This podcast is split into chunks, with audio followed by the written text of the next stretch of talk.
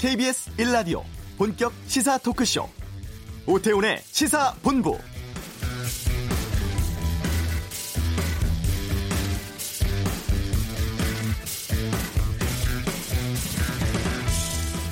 오늘 아침 독립유공자 개봉우 황운정 지사의 유해가 성남공항에 도착했습니다. 카자흐스탄 방문 중인 문재인 대통령이 어제 유해 봉환식을 현직 대통령으로선 처음으로 직접 주관을 했고 오늘 대통령 전용기로 고국으로 모시는 것이죠. 개봉우 지사는 한글학자로 임시정부 대표 의원 맡으면서 독립운동을 벌였고 황운정 지사는 러시아 연해주에서 항일 무장 독립투쟁을 했습니다.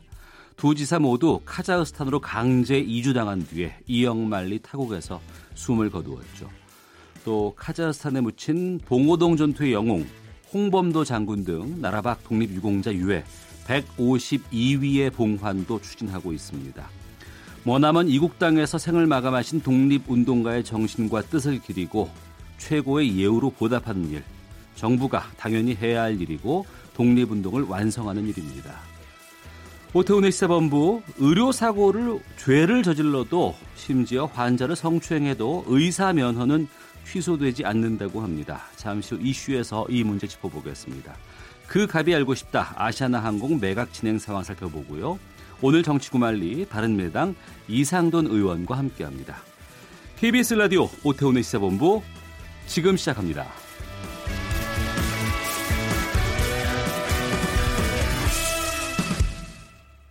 이 시각 가장 핫하고 중요한 뉴스를 정리하는 시간 방금 뉴스 KBS 보도국 박찬영 기자와 함께합니다. 어서 오세요. 네, 안녕하세요.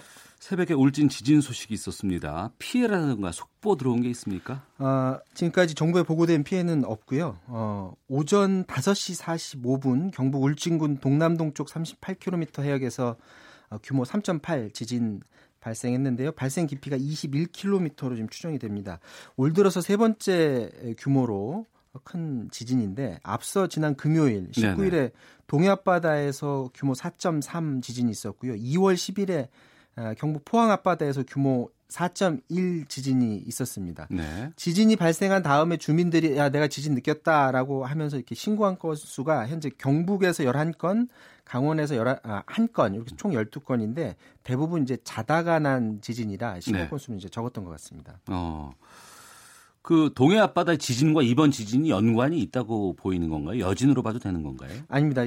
어, 기상청은 두 지진과는 어, 서로 관계가 없다 지금 이렇게 보고 있는데요. 네. 어, 두 지진의 진앙이 116km 굉장히 멀리 떨어져서 있어서 연관성은 적은 것으로 지금 보고 있습니다. 기상청이 1978년부터 이제 지진을 관측했다고 하는데요. 예. 어, 이 지진이 좀 관련이 돼 있다라는 걸 볼 때 보통 한 진앙지에서 한 50km 이내를 살펴본다고 하는데 음. 아, 발생한 지진이 78년 이후에 총 어, 지금 지진에서 50km 반경이 75번의 지진이 있었다고 하고요. 이번 지진과 가까운 곳에서 발생한 가장 최근 지진이 1월 30일에 1일에 규모 2.2 지진이 있었고 또 최대 규모 지진은 2004년 5월 29일에 규모 5.2 지진이 있었다고 합니다. 네.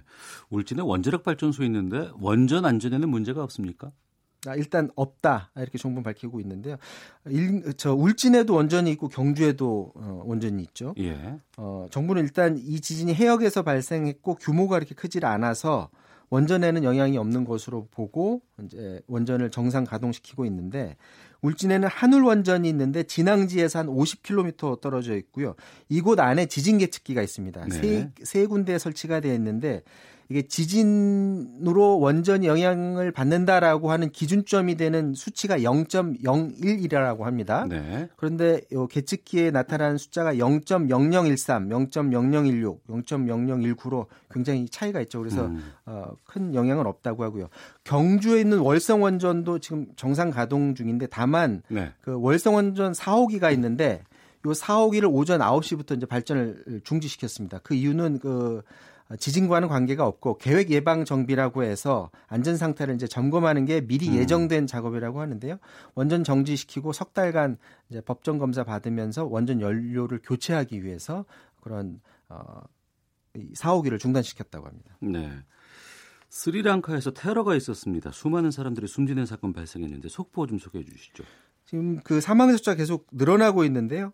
어, 부활절에 발생한 이 테러로 인해서 현지 언론이 현재 262명이 숨졌고 452명이 부상했다 이렇게 보도를 하고 있고요. 다행히도 우리나라 사람들은 없는 것으로 보여집니다. 스리랑카 위치가 인도에서 인도 그 반도 약간 오른쪽 아래쪽에 고구마 네네. 이렇게 뒤, 뒤집어 놓은 모양으로 되어 있는 그런 나라인데 왼쪽 아래에 있는 그 콜롬보 수도 어, 오전에 그 콜롬보에 있는 성 안토니오 성당에서 첫 어, 폭발이 일어났었고 또 외국인 관광객이 많은 주요 호텔 세 곳에서 거의 동시에 에, 폭발이 일어났었고요. 네. 비슷한 시각 콜롬보 북쪽에 있는 가톨릭 교회 한 곳, 그리고 동부 해안의 기독교 교회에서 폭발이 일어나서 모두 8곳에서 폭발이 발생했는데 두 군데에서는 자살 폭탄 같다라는 외신 보도가 있습니다. 음. 공통점은 말씀드렸던 것처럼 외국인들이 몰려 있는 호텔 그리고 교회 성당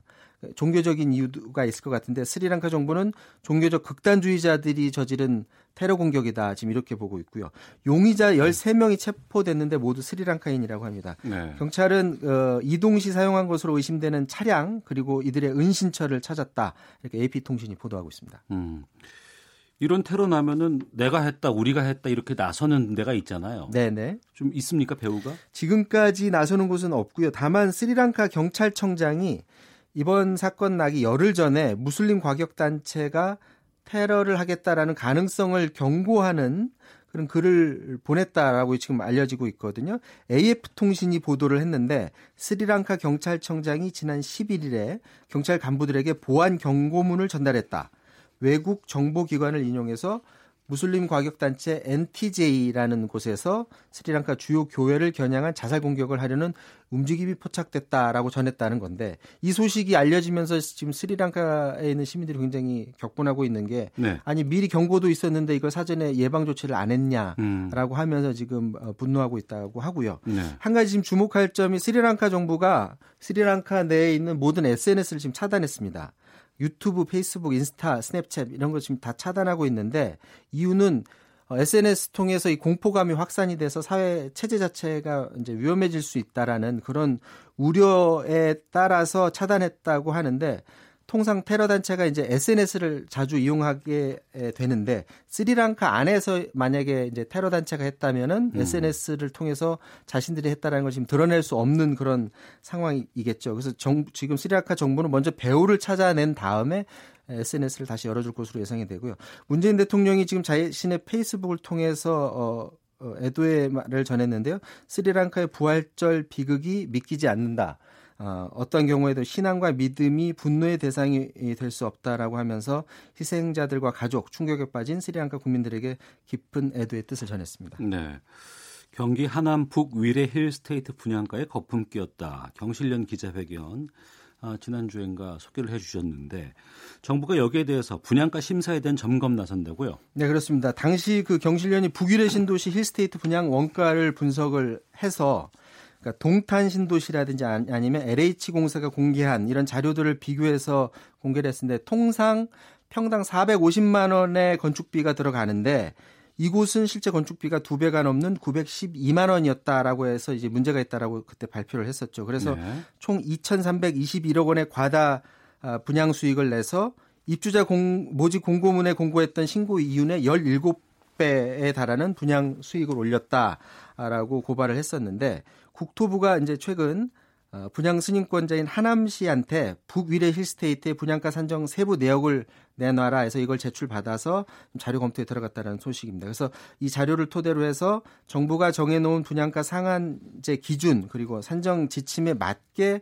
하남시가 아, 심의를 했는지를 보겠다라는 건데요. 네. 이제 중요한 점은 이게 이제 전환점이 될 수 있는 부분이라는 게 음. 왜냐하면 그동안 분양 원가 공개 논란이 있었지만 건설사들이 시장 원리에 맞지 않는다고 해서 계속 반발을 해 왔었는데 정부가 어쨌거나 개입을 해서 그 과정을 들여다보겠다는 겁니다. 물론 이제 심사 과정만 들여다보기 때문에 원가를 세밀하게 들여다볼 수는 없겠지만 네. 어쨌거나 이제 분양가 산정 과정의 문제점을 찾아내는 단초가 될 수 있을 것이다. 음. 이렇게 시민단체들은 전망하고 있습니다. 하나 더 보겠습니다. 강변북로에서 시속 180km로 폭주하면서 칼치기 하다가 사고를 낸 운전자 검찰에 송치됐다고요. 네, 그 칼치기라고 혹시 아시나요? 훅훅훅 옆으로 막 그렇죠. 칼처럼 예, 말, 예. 말 처럼 음. 도저히 들어갈 수 없을 것 같은 위치로 차 사이로 막 지그재그로 막 들어가는 운전자를 말하는데 네. 서울 마포경찰서가 교통사고 특례법 위반 등의 혐의로 해서 33살 이모 씨를 불구속 기소 의견으로 검찰에 송치를 했는데 예, 지금 경찰이 그 영상을 공개를 했습니다. 사건은 지난 1월 30일 밤 11시 30분쯤에 발생했는데 강병북로 일산 방향에서 어, 무려 시속 180km 이상으로 네. 속도를 내면서 그것도 칼치기를 하면서 음. 질주하던 차가 앞차를 들이받았는데요. 예. 안타까운 거는 이제 그 차를 몰던 운전기사가 대리 기사인데 물론 이제 크게 다치지는 않았지만 음. 어, 이 대리 기사하고 회식 후 귀가하던 그, 그 탑승자가 다쳤는데 어, 이번 사건을 계기로 해서 이런 칼치기 운전자 그냥 보고서 그냥 넘기지 마시고 지금 예. 경찰청 같은 경우에 스마트 국민제보라는 앱 운영하고 신고할 수 있어요. 신고할 예. 수 있거든요. 예. 적극적으로 신고해서 어. 이런 불량 운전자들 가려낼 수 있도록 괴롭혀야 될 것 같습니다. 알겠습니다. 박찬영 기자였습니다. 수고하셨습니다. 교통 상황 보겠습니다. 교통정보센터의 공인혜 리포터입니다. 네, 이 시각 교통정보입니다. 교통량은 줄고 있는데 돌발 상황이 많습니다. 서울 외곽순환고속도로 판교에서 일산 방향 평촌 부근 2, 3, 4차로가 사고 때문에 막혀 있는데요. 화물차 관련 추돌 사고 차에 실린 화물이 도로에 쏟아지면서 처리가 계속되고 있습니다. 평촌 부근 약 2km 구간에서 정체가 극심하니 운행에 참고하시기 바랍니다. 서해안고속도로는 서울 쪽으로 서산 부근 2차로와 갓길에서 화물차 관련 사고가 발생해 3km 구간 지나기 답답합니다. 경부고속도로 부산 방향 청주 분기점 부근 4차로와 갓길에서 대형 화물차가 고장으로 서 있어 주의가 필요하고요. 같은 방향 통도 휴게소 부근 1차로와 3차로에선 승용차 관련 사고를 처리하고 있어 1km 구간에서 정체입니다. 반대의 서울 쪽은 기흥에서 수원, 또 양재 부근에서 반포 쪽으로 밀리고 있습니다. 지금까지 KBS 교통정보센터였습니다.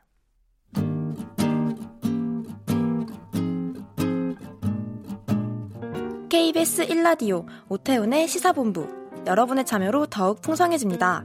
방송에 참여하고 싶으신 분은 문자 9730번으로 의견 보내주세요. 애플리케이션 콩과 마이케이는 무료입니다. 많은 참여 부탁드려요. 분당 차병원에서 신생아를 떨어뜨리고 사고를 은폐한 혐의로 두 명의 의료진이 구속됐습니다. 그런데 이 구속된 의료진들 실형을 선고받아도 이후에 의사 면허는 취소되지 않는다고 하는데 여기에 대해서 좀 짚어보겠습니다. 국회 보건복지위원이신 더불어민주당 남인순 의원을 연결합니다. 안녕하십니까? 네, 안녕하세요. 예. 먼저 그 차병원 의료 사고 이게 은폐까지 됐다 그래서 좀 문제가 커지고 있는데 좀 간단하게 좀 짚어 주시죠. 예, 지금 이제 2016년에 그 분만 도 중에 시생아를 바닥에 떨어뜨려서 그때 사망을 했는데 사망 진단서를 어 병사로 허위 기재를 했습니다. 그리고 네. 그내 초음파 사진에 대한 판독 결과 자체를 삭제해서 그 조직적 은폐가 좀 이루어져서 음. 작년 7월에 이제 경찰이 어, 내사에 착수했고 이번에 이제 산부인과 의사 두 명이 어, 소아 청소년과하고 산부인과 의사 두 명이 구속이 어, 되게 된 겁니다. 네. 네. 이렇게 뭐 의료 사고와 함께 사고 은폐 혐의로 이제 구속된 건데. 네. 이분들이 이제 재판 과정에서 실형을 받아도 의사 면허는 계속 유지가 된다면서요? 예, 지금 이제 의료인의 면허 취소가 그 현행 의료법상으로 보면은 의료 관련 법령 위반에 한해서만 가능합니다. 그래서 예. 이 분당 사병원 사건의 경우에는 아이를 떨어뜨린 의사의 경우에는 업무상 과실치사 혐의인데 그 현행법상 결격사에 포함되지 않아서 면허가 취소되지 않고요. 네. 반면 그 허위 진단서 작성한 그 혐의의 그 사는 결격사에 포함돼서 면허가 취소될 수가 있습니다. 음. 네. 그럼 지금 우리 법에 의해서 의사 네. 면허가 취소되는 경우는 어떤 경우예요? 어, 보통 이제 그 의료법 8조에 결격 사유가 있는데요. 그 결격 사유에 따르면은 뭐 정신질환자라든지 뭐 마약 중독자 뭐 이런 분들은 이제 당연히 이제 취소 사유가 되는 거고요. 예. 그 4번 항에 보면은 일부 직무 관련해서 형법 이나 보건의료 관련 법령을 위반해서 금고 이상의 형을 받 어떤 의료인의 경우에는 이제 그 면허가 취소될 수 있는데요. 음. 그 형법의 내용을 보면은 주로 뭐 허위 진단서를 작성했다라든지, 네. 아 그다음에 뭐 예를 들면 업무상의 비밀을 누설했다라든지, 허위 진료비를 청구했다라든지 이게 다 의료 관련한 부분입니다. 음. 그리고 이제 보건의료 관련 법령도 보면 뭐 응급의료법을 위반했다라든가 약사법 뭐 이런 걸 위반할 경우에 이런 위반한 경우만 적용이 되는 거죠. 그래서 네. 이 면허 취소 사유에는 오직 그 의료 관련한 법령을 위반했을 때만 음. 아, 취소가 되고요. 뭐, 그 아까 말씀드린 대로 뭐, 그 허위 진단서 작성이나 응급의료 거부, 또 예를 들면 혈액 매매 행위, 이렇게 해서 금고 이상의 형을 받은 경우에만 네. 어, 면허 취소가 되는 겁니다. 아, 네. 근데 생명을 다루는 직업이잖아요. 네, 그렇죠. 예. 근데 뭐 금고 이상의 형도 다 그것도 아니고 몇 가지 네. 한정에서만 이렇게 취소 사유를 적어 놓은 것 같은데. 네네. 좀 특별히 이렇게 한 이유가 있었습니까? 법령을 이렇게 만든 이유가? 아, 그러니까 이게 의료법이 이제 그동안 그 1951년에 국민의료법이 제정이 되고 나서요. 그 면허 취소 대상 범죄 개정이 여러 차례 있었습니다. 그래서 네. 1994년에는 어, 의료법을 개정하면서 그 일반 형사 범죄 까지도 그 금고 이상의 형을 선고받은 경우에는 어 면허 취소가 가능했었습니다. 네. 근데 2000년에 규제 정비 계획의 일환으로 어, 면허 취소 대상 범죄를 이제 지금의 현행처럼 이렇게 개정을 한 거죠. 네. 어, 그렇게 현재까지 유지가 되고 있어서 현행법에 따르면은 그 의료인이 진료 중에 성범죄를 저지른다거나 아니면 업무상 과실로 사람을 사상에 이르게 하는 경우에도 어, 지금 면허를 취소할 수 없도록 이렇게 돼서 이 부분은 어, 문제가 있다고 계속 지적이 되어 와서 국회에 네. 여러 번 개정안이 올라왔었는데 어. 어찌된 이유로 좀 개정이 잘 안 되고 있고 예, 그런 상황입니다. 예. 잠깐만요. 지금 말씀하신 네. 것 중에서 그러면 네. 의료 과실이든가 이런 그 사고로 인해서 사람을 숨지게 해도 의사 면허를 네. 유지할 수 있고 네네. 네. 치료 도중에 성범죄를 저질렀던 전력이 있는 사람도 의사로 계속 일을 할 수 있다는 거예요? 예, 예. 그래서 얼마 전에도 뭐 유사한 일이 한번 보도된 적이 있었죠. 그 성범죄 의사가 1년 넘게 어떤 공공의료원에 그 재직에 대해서 논란이 됐던 적도 있고요. 네. 어, 지금 이제 제가 그 경찰청한테 제출받은 그 최근 10년간의 그 성범죄 의사의 성범죄 검거 현황에 따르면 어, 매년 사실은 성범죄로 검거된 의사의 수가 증가를 하고 있습니다. 어. 2017년에도 137명이 검거가 됐었거든요. 근데 예. 어, 이분들에 대한 어떤 면허나 자격 제재가 지금 없는 상황이고 다만 이제 아동 청소년 성보호에 관한 법률에 의거해서 그 성범죄로 그 형을 받았거나 치료감호를 선고받은 경우에는 10년 동안 그 의료기관 취업 제한이 가능합니다. 네. 아, 근데 이것도 의료기관장이 그 기간에 이제 취업하려는 사람에 대해서 성범죄 경력을 확인해야 되는데 음. 경력 확인이 또 잘 안 되고 있어요. 그래서 뭐 제가 작년에도 이제 국정감사에서 이걸 지적을 했었는데 네. 그 의료기관들이 이런 것들을 제대로 경력조회를 안 해서 과태료를 받는 의료기관들이 작년 아, 최근 5년간에다 43건 있었습니다. 그래서 어. 사실 의료기관이 이제 이거를 스스로 이거를 확인한다라는 게뭐 안 해도 과태료 받는 수준이고 그러다 보니까 예. 여기서 걸러지지 않, 는 문제가 있다라는 거죠. 어. 네. 더불어민주당 남인순 의원과 함께 의사면허 취소와 관련된 이야기를 좀 나누고 있는데요. 그러면 우리가 전문 직종이라고 얘기하는 변호사라든가 회계사, 세무사 같은 경우도 있지 않습니까? 네, 네, 그렇습니다. 여기도 예. 이제 면허를 따야지 이제 활동을 할 수 있는데 예. 이 업계도 이렇게 취소가 어려워요? 아닙니다. 변호사라든지 공인회계사, 또 세무사, 변리사, 법무사, 뭐 국공, 국립대, 사립대 교수 뭐 이렇게 전문적으로 인식되는 국가 자격의 경우에는 그 대상 범위를 제한하지 않고 있습니다. 금고 이상의 형을 선고받은 경우에는 음. 어, 면허가 취소되거나 또 제명되는 이런 상황이고요. 예. 뭐 해외의 경우에도 대개는 주요 범죄를 저지른 의사에게는 면허를 취소하거나 정지가 되, 됩니다. 그래서 네. 뭐 예를 들면 미국 같은 경우는 주마다 차이가 있긴 하지만 그 형사사건 유죄 경력은 면허 교부 자체가 불어되는 중요한 이유, 이유가 되고 있고요. 예. 뭐 독일 같은 경우도 어, 의사가 형사범죄와 관련이 될 경우에는 어, 일반 형사처벌과 별도로 또 다른 직업금지 명령 이런 것도 나옵니다. 그래서 음. 상당히 그, 이 분야의 직구는 의사 같은 경우는 특히 생명을 다루고 여러 가지 그 높은 도덕성을 요구하는 이런 측면들이 있기 때문에 네. 이제 더 이렇게 엄격하게 하는 부분들이 있습니다. 예. 음. 청취자 4686님, 한마디로 의사 면허 취소는 없다는 거네요. 이 정도일 줄은 몰랐습니다라고 의견도 보내주고 계시는데 면허가 잘 취소되지도 않고 설사 네. 의사 면허를 취소해도 다시 면허를 또 받을 수 있다면서요. 예, 예. 지금 현재 이제 그 의료 관련한 법령에 의해서 면허 취소 대상이 아까 제가 말씀드리지 않았습니까? 그런 예. 경우에도 그 면허가 취소가 되고 재교부를 하는데 어 제가 2016년에서 2018년 동안에 그 의사 면허 재고부 신청 현황을 받아봤는데 네. 재교부를 신청한 43건 중에서 41건이 재승인을 했습니다. 어. 예, 그래서 이 재교부까지 걸리는 시간은 뭐 5년, 짧으면 2년 정도 됐고요. 예. 그 미승인된 두 건의 경우에도 아주 정말 사회적으로 어, 관심이 높았던 범죄 사건이었는데 뭐 예를 들면 산부인과 의사의 시신유기 사건이 한 번 있었거든요. 이런 건은 이제 미승인이 됐습니다. 그래서 어 어쨌든 이 면허의 재교부도 거의 다 이렇게 그냥 뭐다 어, 교부된다라고 이렇게 보시면 될 것 같습니다. 네.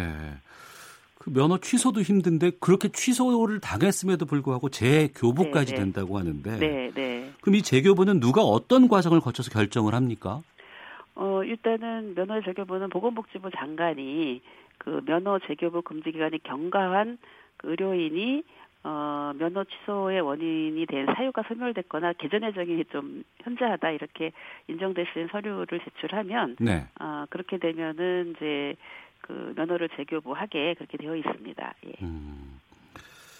이런 문제 때문에 의료법 개정안이 지금 국회에 발의됐다고 들었는데 이 네. 발의안은 어떤 내용을 담고 있는지를 좀 소개해 주세요. 예, 발의안은 작년 12월에 제가 발의를 했는데 의료법 개정을 발의를 했는데요.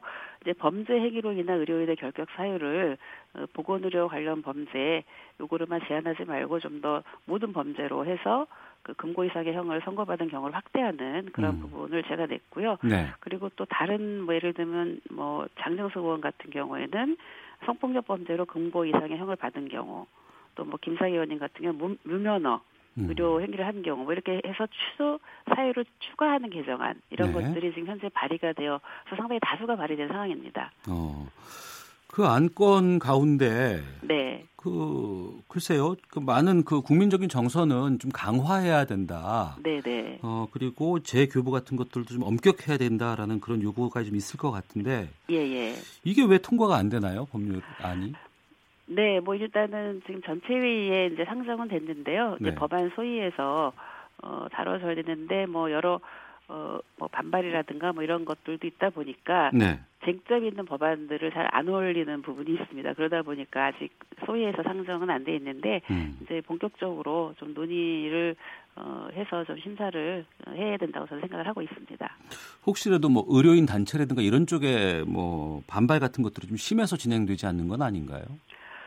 어, 뭐 그동안 좀 약간 이런 그런 점은 분명히 있었습니다. 그런데 저는 이 부분에 대해서는 결국 국민적인 동의가 높아지면 법안은 개정된다고 생각을 하고 있고요. 예. 또 이제 제가 의료계랑도 대화를 해보면 음. 결국은 이 비윤리적인 의료인이 아주 소수거든요. 네. 정말 의료 현장에서 굉장히 헌신적으로 일하시는 의료인들이 훨씬 더 많기 아, 그럼요. 예, 예. 이 비윤리적인 의료인들의 문제를 이렇게 너무 느슨하게 하다 보니까 전체 의료인이 매도되는 부분이 있기 때문에 예. 그런 점에서 오히려 좀 그 의료인의 경우에는 의료행위 특성상 음. 좀 높은 수준의 직업윤리나 사회적 책임이 요구된다라는 차원에서 네. 이번에 좀 정비를 하는 것이 좋지 않을까라고 생각을 합니다. 네. 변호사 회계에서 세무사와 비교해 봐도 특히나 이제 네네. 생명을 다루는 이러한 그 직업이기 때문에 더욱더 좀 어, 높은 수준의 이런 것들이 좀 필요하지 않나 싶은데. 네, 네, 그렇습니다. 예. 그러면 이 의료법 개정안 저희가 좀 통과시키고자 한다 그러면 어떤 일을 하면 될까요? 예, 우선은 뭐 저기 언론인들도 관심을 많이 가져주시면 좋고요. 예. 어 지금 이제 뭐 여러 환자 단체라든지 또 뭐 시민 단체라든지 뭐 여러 군데서 이 법이 통과되는다라는 그런 의견들을 국회에다 많이 보내주고 계셔서 예. 국민들이 많이 관심 가져주시면 될 것 같습니다. 예. 어, 7045님 국회가 제대로 돌아가지 않는 것 때문에 모든 문제 꼬이고 있다고 봅니다. 개정안 통과 좀 시켜주세요라고 아, 보내주셨는데요. 의료 사고라든가 입증의 어려움 때문에 의료진 과실 입증하는 건 참 힘들거든요. 네, 그렇습니다. 예. 일반 국민들 입장에서 거다가 지금 말씀 들어보니까 의료, 면허 취소도 지금 힘든 상황이고 최근에 의료 사고 방지하기 위해서 뭐 수술실에 뭐 CCTV 설치해야 한다 이런 주장도 나오고 있습니다. 네, 네. 이 부분에 대해서는 남 의원께서는 어떻게 생각하시는지요? 예, 저는 뭐 논의가 필요하다는 생각이 들고요. 그동안 뭐 그 정형외과에서 의료기기 판매원이 유령 수술을 했다라든지 뭐 이런 것 때문에도 좀 CCTV 설치되지 않느냐라는 게 있었고 이미 경기도에서는 작년 9월부터 그 도립 그, 그 경기도 내 도립병원에 그, 그 CCTV를 시범 사업을 하고 있는데 네. 어, 우선은 굉장히 그 물론 동의를 전제를 한 겁니다. 근데 음. 어, 동의율이 점점 높아지고 있더라고요. 그래서 네. 어쨌든 이거는 환자의 정보 인권 문제도 있고 또 의료행위가 위축될 수 있다라고 하는 그런 문제 제기도 있기 때문에 음. 어, 저는 이제 국회에서 어쨌든 법안이나 이런 것들을 논의를 할 때 이런 사회적 의견들을 수렴을 해서 어, 국회에서 본격적으로 논의를 해야 된다고 생각을 합니다. 네. 끝으로 이 의료법 개정안은 지금 그 국회 어디에서 지금 멈춰 있는 건가요? 상임위 안에서 그냥 그대로 있는? 상임위 이제 전체에서 상정은 됐고요. 예. 법안을 논의하려면은 이제 법사위로 그 가겠죠. 법, 안 소위에서 논의를 해야 되는데 예.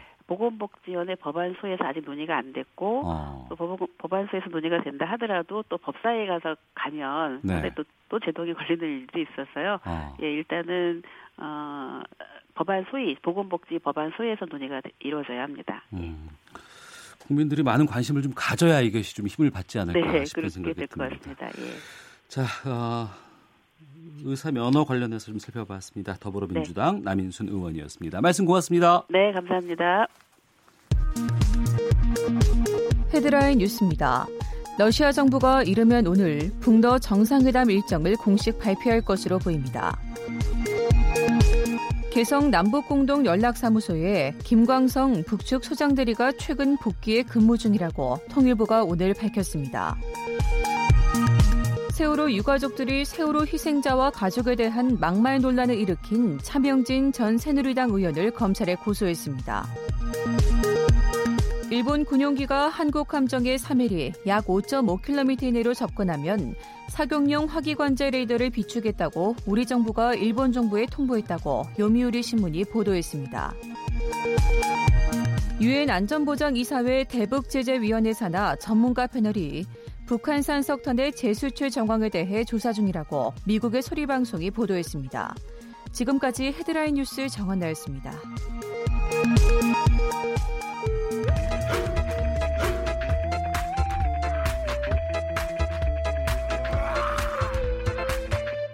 오태우래 시사 본부 일반인들이 알기 힘든 갑의 심리를 파헤쳐보는 시간 그 갑이 알고 싶다.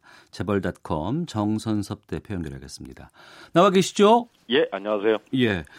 지난주에 아시아나 항공 매각에 대해서 좀 살펴봤습니다. 네네. 그 이후에 진행 과정을 좀 짚어볼까 하는데 네. 금호 쪽은 저가 항공사인 에어 서울, 에어 부산 그리고 네. IT 기업인 아시아나 IDT, 아시아나 에어포트까지 자회사와 아시아나 항공 본사를 묶어서 통매각하기로 결정했다고 들었습니다. 결정 배경 어떻게 보세요? 그 말씀하신 대로 아시아나항공은 자회사가 6개가 있어요. 어, 그, 그거를 이제 통으로 묶어가지고, 네. 어, 한꺼번에 이제 매각하겠다. 이거는 어, 그렇게 할 수밖에도 없어요. 왜 그런가 하면 그 계열사들이 전부 다 어, 항공과 연관돼 있고 예. 또 항공의 보안 작용을 하는 어, 그런 회사들이에요. 음. 일테면은 우리가 공항에 가면은 비행기까지 갈때 에, 저 공항 버스를 타고 가야 되잖아요. 그렇죠. 어, 그것도 저 전부 다 연관되는 회사거든요. 음. 그것이 이제 아시아나 에어포트이고 어, 또 다른 회사들도 전부 다 어, 그렇게 돼 있기 때문에 이게 한꺼번에 이제 에, 우리가 이제 턴키 매각이라고 하는데 네. 에, 이런 형태로 할 수밖에 없어요. 음. 그리고 또 하나는 이렇게 하지 않으면은 아시아나 항공이 제값을 받기는 힘들어요. 그 회사 자체만 어 달랑 하나를 팔게 되면은 네. 어 실제로 이제 시장에서도 어 그렇게 높은 가치를 형성하기 힘들거든요. 네. 그러니까 이제 아시아나 측에서는 이왕 팔 것 같으면은 다 네. 가져가라. 네, 네. 아라는 이제 그런 뭐 어, 의사라고 봐야 되겠죠. 네. 가장 큰 관심은 이 새 주인이 누가 될 것인가 싶은데 유력한 후보군이 지금 어디 어디 나오고 있습니까? 지금 현재 한 대여섯 군데가 얘기가 되고 있는데요. 예. 어, SK, 아. 이, 한화, 어, CJ, 애경, 최근에 들어서 이제 갑자기 이제 부상한 데가 호반건설이라는 곳이에요. 네. 이건 중견 건설업체인데 호남에 이제 소재하고 있습니다. 어. 근데 이 회사가 왜 그 유력한 후보로 거론되는가 하면 지난 2014년도에 금호 산업이 예. 건설 관련되는 어 자회 그 회사를 사업부를 이 회사에 팔려고 했었어요. 예. 어 그때 당시에 금호 산업을 인수하는 조건으로 한 4천억 정도를 제시를 했단 말이에요. 음. 예, 그래서 어 아마 호반 건설이 유력하지 않느냐 뭐 이런 얘기가 있는데 네.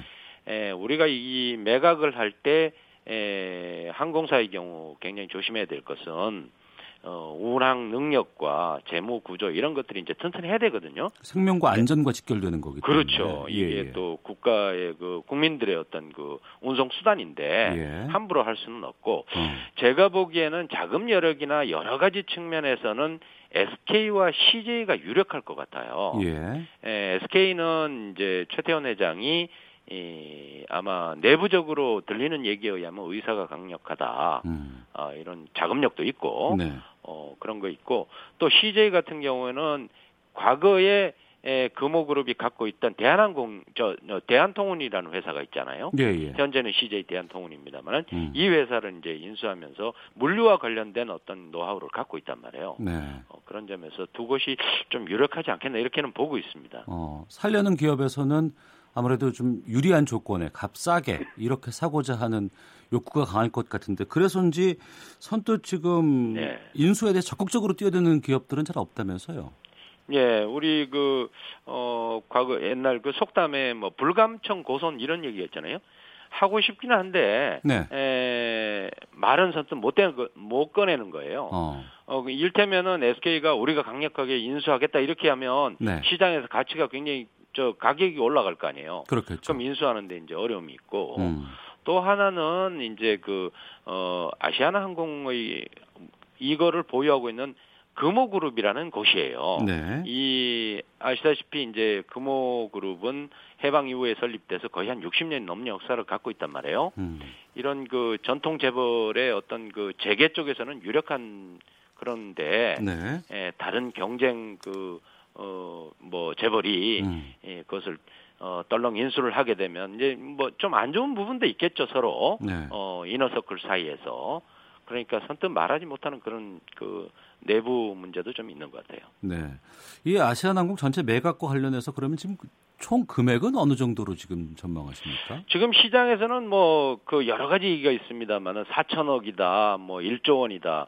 이런 얘기도 있고 뭐 어, 1조 5천억 뭐 2천 2조 뭐 심지어 이렇게 에, 금액이 이제 들쭉날쭉한데 네. 에, 이렇게 나오는 이유는 그 가격이 이렇게 들쭉날쭉한 이유는 좀 있어요. 음. 어 그것은 어 일단은 시장 가치로 보면 네. 주가로 보면 지금 이제 시가총액이 한 1조 6천억 정도 된단 말이에요. 네. 그런데 에, 금호 산업이 보유하고 있는 지분이 34% 정도 돼요.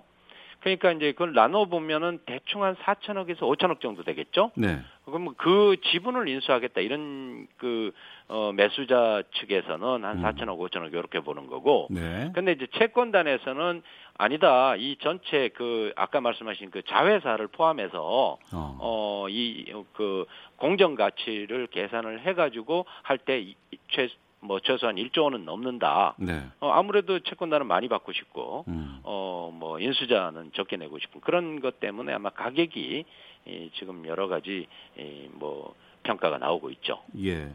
주인이 바뀌게 되면 아무래도 가장 큰 걱정은 이제 직원들이 아닐까 싶습니다. 고용 승계 부분이라든가. 음, 그렇죠. 예. 또 뭐 구조조정 있지 않을까라는 이런 걱정들을 많이 하실 것 같은데 그 부분은 네. 어떻게 보시는지요? 어 저는 현재 그 아시아나항공이 보유하고 있는 자회사나 본 본 뭐 본체 본 회사뿐만 아니라 자회사들도 최선의 인력 상태로 지금 돼 있어요. 예. 그래서 아마 인력 구조조정 부분은 크게 걱정하지 않아도 될 것 같고요. 음. 오히려 어, 더 투자를 해서 직원을 더 뽑으면 뽑았지. 네. 여기서 현 상태에서 지금 한계 상황에 와 있거든요. 어. 그런 데서 더 감원하기는 어려울 거다 그렇게 봐요. 예. 그러나 단지 예, 상층부에 있는 이제 경영인이라든가 음. 어, 임원들은 좀 걱정이 되겠죠. 네. 그런가 뭐 회사를 뭐 여태까지 그 부실하게 만든 어, 뭐 책임은 져야 되니까. 어, 그럼요. 예. 예. 그런 점에서 임원들은 걱정을 해야 되겠지만 어. 실제로 현장에서 근무하는 네. 어, 근로자들은 뭐 그리 걱정 안 해도 된다 이렇게 봅니다. 네. 많은 부부들이 궁금해하시는 게 내가 아시아나 마일리지가 있는데 이거 계속 쓸 수 있냐 이런 질문들도 아우, 하시던데. 그 마일리지는 이제 회사 항공 회사에서는 그 부채로 잡고 있어요. 네. 어 이제 에, 고객들한테 돌려줘야 될 어떤 어, 금전적인 환산이 가능한 거잖아요. 음. 그렇기 때문에 그거는 손대면 안 되겠죠. 그거는 네. 아마 매도하는 그 어, 채권단이라든가 어, 또는 인수자가 모두 다 합의하에 그게 만약에 잘못되면은 그 시장의 불안정성이 더 높아지잖아요. 네. 고객들도 굉장히 피해를 보고 소송이 잇따를 텐데, 음. 예, 그거는 뭐 걱정하지 않아도 될 것 같아요. 네. 노선 같은 것들 정리할 수도 있습니까? 어, 노선은 아마 제가 보기에는 현재 그 아시아나 항공이 예. 저희가 파악한 거는 이제 국내 노선이 한 11개 정도 되고요. 예. 어, 국제 노선이 여객 기준입니다. 이거 음. 그냥 그 화물이 아니라 네. 여객 기준으로 볼 때 76개 노선. 그래서 한 한 80개, 90개 정도의 노선을 갖고 있는데 음. 이 중에서 적자 노선이라고 얘기하면 이제 국내 노선이 대부분 좀 적자가 많아요. 예. 그런가 하면 어 운항비 저그 운임비는 싸고 음. 어 대신 의무적으로 운항, 예, 많이 예. 해야 되고 하니까 어, 뭐 그래서 국내 노선 11개밖에 안 되는데 이 정리하기는 좀 어려울 거고요. 음. 국제 노선 중에 예를 들어서 동남아 뭐 일부 노선이라든가 고객이 별로 없는 네. 어, 그런 데는 뭐 정리를 좀 해서 구조 조정을 해야 되지 않을까 그렇게 봅니다. 어, 알겠습니다. 우리나라 양대 국제 항공사 하면 대한항공하고 아시아나인데 네. 둘다 올해 위기가 상당히 많이 와서 이게 좀 우리 항공산업의 경쟁력 저하로 이어지지 않을까 좀 우려되는 측면이 있네요. 알겠습니다. 자, 오늘 말씀 여기까지 듣도록 하겠습니다. 고맙습니다. 네, 고맙습니다. 네, 재벌닷컴의 정선섭 대표였습니다. 1부는 여기서 마치겠습니다. 잠시 후 2부 외교 전쟁이 있는데요. 국립외교원 김현욱 교수와 함께 북러 정상회담 아마 오늘 오후쯤에 러시아 쪽에서 일정이 나오지 않을까 또 전망도 되는데 여기에 대해서 좀 짚어보는 시간 갖겠습니다. 이어지는 정치 구말리 바른미래당의 이상돈 의원과 함께 지금 바른미래당 상황 짚어보도록 하겠습니다. 뉴스 들으시고 2부에서 뵙겠습니다.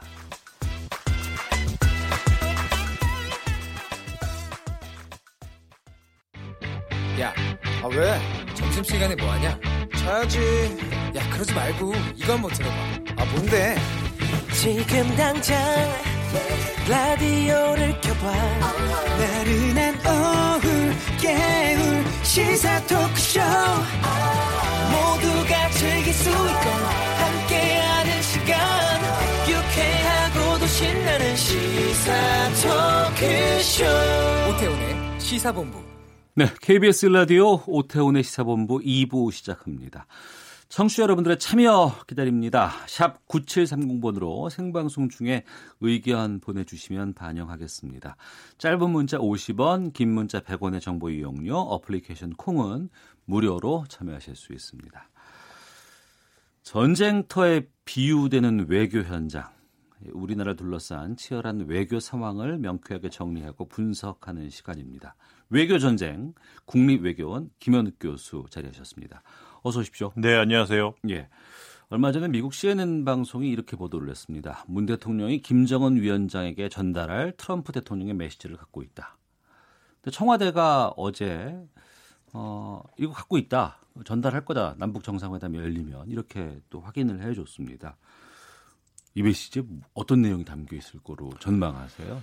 그래서 전반적인 미국의 대북 정책의 boundary에서 벗어나는 내용은 아닐 것 같아요. 네. 뭐 그렇게 생각을 하고 그리고 또 하나는 한국 문재인 대통령께서 한미 정상회담을 하면서 북측에게 제안한 내용과 관련돼 있을 거다. 네. 뭐 그렇게 보면 결국은 우리가 계속해서 얘기해 왔던 즉 어, 빅딜이라는 것에 어, 동의를 하면서 합의를 하면서 수단은 small deal로 가자는 그 부분이겠죠. 예, 예. 어, 근데 이제 이것이 아마도 그 미, 북한이 원하는 제재 완화 부분은 제가 보기엔 들어있지 않을 가능성이 계속 높, 상당히 높아요. 음. 뭐 폼페이오 장관도 이런 얘기를 했죠. 한국 측에서 당시 한미 정상회담 이전에 계속해서 얘기를 했던 것이 뭐 결국은 이제 스몰딜의 가능성 그리고 스몰딜에는 제재 완화도 초기 단계부터 들어가 있어야 된다는 부분을 전, 전달을 했는데 당시 이제 폼페이오 장관이 얘기를 했던 게 제재의 여지는 있다. 작은 여지는 있다.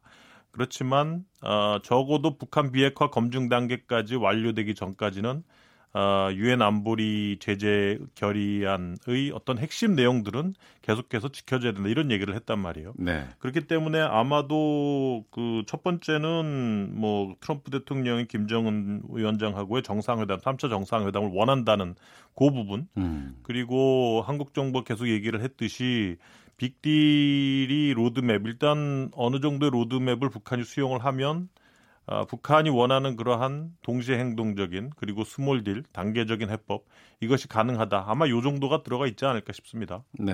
그러니까 제재 완화라든가 이런 것들은 아마 그 정상들끼리 만나서 무언가 풀 수 있는 상황이 될 것 같고 메시지 안에는 주로 이제 이 단계별 여러 가지 상황이라든가 뭐 하면 뭐 해주겠다 뭐 이런 것들이 좀 담겨 있을 것 같다 이렇게 보시는 거네요. 네, 네, 그렇죠. 어.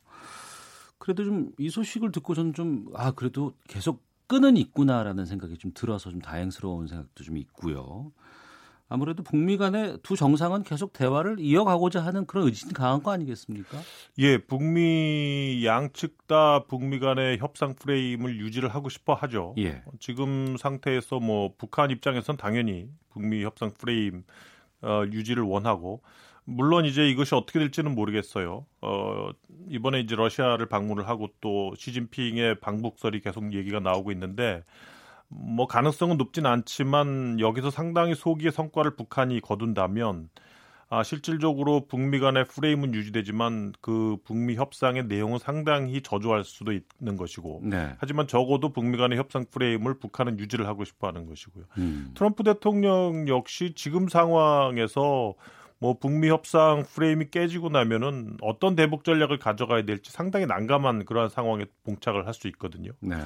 어 그리고 북미 협상 프레임을 자구 자기의 그 재선 국면 뭐 내년 되면 이제 재선 그 미국 대선이 있는데 그 이전에 또 상황이 어떻게 바뀔지 모른단 말이에요. 음. 얼마 전에 그 뮬러 특검 보고서가 전문이 이제 공개되고 나서 예, 예, 예. 다시 지금 트럼프의 지지율이 떨어지기 시작을 했어요. 어. 그러면서 이게 뭐 국내 어쨌든 뮬러 특검 보고서가 상당히 싱겁게 끝났다고는 하지만 네. 그것이 전문을 전문이 공개되면서 거기에서 트럼프가 계속 수사를 방해했다는 점 음. 그리고 뭔가 러시아 공모가 있다는 점이 아직까지는 smoking gun으로 남아 있기 때문에 국내 정치가 어떻게 흘러갈지는 모른단 말이죠. 거기에 써먹을 수 있는 아직 좋은 카드로 남아 있는 것이 북미 협상이기 때문에 판을 깨고 싶지는 않은 거죠 트럼프도. 음.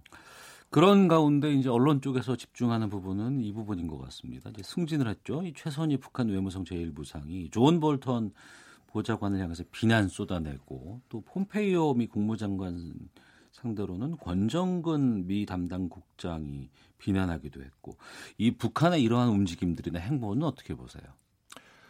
저는 지금 북한이 미국한테 잽을 날리고 있다 이렇게 봅니다. 잽? 예.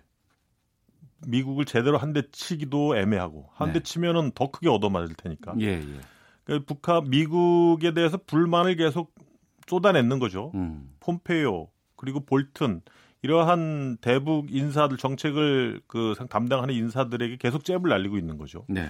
그러니까 예를 들어서 뭐 볼튼 보좌관에 대해서는 이제 최선희 어, 부상이 어, 상당히 멍청해 보인다. 음. 저질적인 인간이다. 이런 얘기까지 하고. 예, 예. 도대체 정상 간에 어떤 취지의 대화가 오고 가는지 이해를 못하고 있는 것 같다. 이런 얘기를 했어요. 예. 그리고 뭐 권정근 북미 국장도 폼페이오만 껴도 미리 꼬인다. 이렇게 얘기를 하고 있고. 그래서 뭔가 지금 트럼프와 그리고 폼페이오 볼튼 이 둘 사이를 이간질을 시켜서 음. 뭔가 대북 정책이 좀 더 바뀌기를 원하는 뭔가 그들이 자국에 대한 정책을 상당히 강경하게 몰아갔다는 그러한 생각을 하고 있는 거죠. 근데 이러한 그 발언들이 이간질이 될까요? 안 되죠. 예. 그렇기 때문에 제가 보기에는 상당히 북한 입장에서는 별다른 대미 전략이 없는 상황에서 음. 상당히 안절부절하고 있는 것이 아니냐. 네. 솔직히 아까도 말씀드렸지만 뭐 대러, 대중 이러한 전략을 펴면서 뭔가 새로운 획기적인 그런 그 비핵화 전략을 가져가고 싶은데 북한은 음. 거기에 대해서도 그렇게 큰 뭐 그 어떤 결과가 나올 것 같지는 않거든요. 지금 네. 상황에서는. 뭐 그런 상황에서 특별하게 전략은 없고 음. 뭐 트럼프는 계속해서 뭐 유엔 안보리 제재 결의안과 또 불법적인 뭐 선박 대 선박 환적 이런 것까지도 다 차단을 하려고 하는 상황이기 때문에 북한으로서는 계속 시간이 흘러가면서 제재로 인해서 경제적으로 더 힘들어지는 상황 속에서 어떤 전략을 가져가야 될지 상당히 고심하는 그러한 네. 고민이 고민의 흔적이 보이는 그런 부분이다 이렇게 보일 수 있겠습니다. 음. 어, 이런 상황에서 이제 그 문재인 대통령이 중앙아시아 지금 순방 중에 있습니다. 투르크메니스탄 그리고 우즈베키스탄, 카자흐스탄 지금 카자흐스탄에 가 있는데 21일 카자흐스탄을 모범적인 비핵화 국가다 이렇게 언급을 했어요. 한반도 비핵화를 위한 방법론으로 카자흐스탄 모델이 주목받고 있다고 하는데 카자흐스탄 모델이라는 게 뭡니까? 음, 뭐 비핵화를 이룬 국가들이 여러 국가가 있기 때문에 그 네. 중에 네. 하나로서 이제 카자흐스탄 모델 모델이라고 지금 불리는데 실제 구소련이 붕괴되고 나서 구소련 연방 국가들이었던 몇 개 국가들은 소련이 남겨놓은 핵무기를 비자발적으로 갖고 어. 있었단 말이에요. 원하지 않는 핵포 핵무기를 가지고 있었던 거죠. 거기에 보니까 독립을 했는데 보니까 네. 소련의 네. 핵무기가 있었던 거예요. 그렇죠. 어. 러시아하고 기타 다른 국가 소련 연방 국가들이 다 분리 독립을 했단 말이에요. 예, 러시아로부터. 예. 그러면서 뭐 예를 들어서 카자흐스탄, 우크라이나, 벨라루스 이러한 국가들은 구소련이 남겨준 음. 핵무기를 가지고 있는 거 오히려 자국에게는 부담인 핵무기였단 예, 말이에요. 자국이 뭐 이 핵무기가 없다고 해서 무슨 정권 안정화가 되는 것도 아니고 어. 오히려 핵무기가 있으면 뭐 미국이라든지 이러한 뭐 패권 국가로부터 더 압박에 압박을 받을 수밖에 없는 그러한 아, 오히려 예, 예. 장애물이었던 거죠. 어.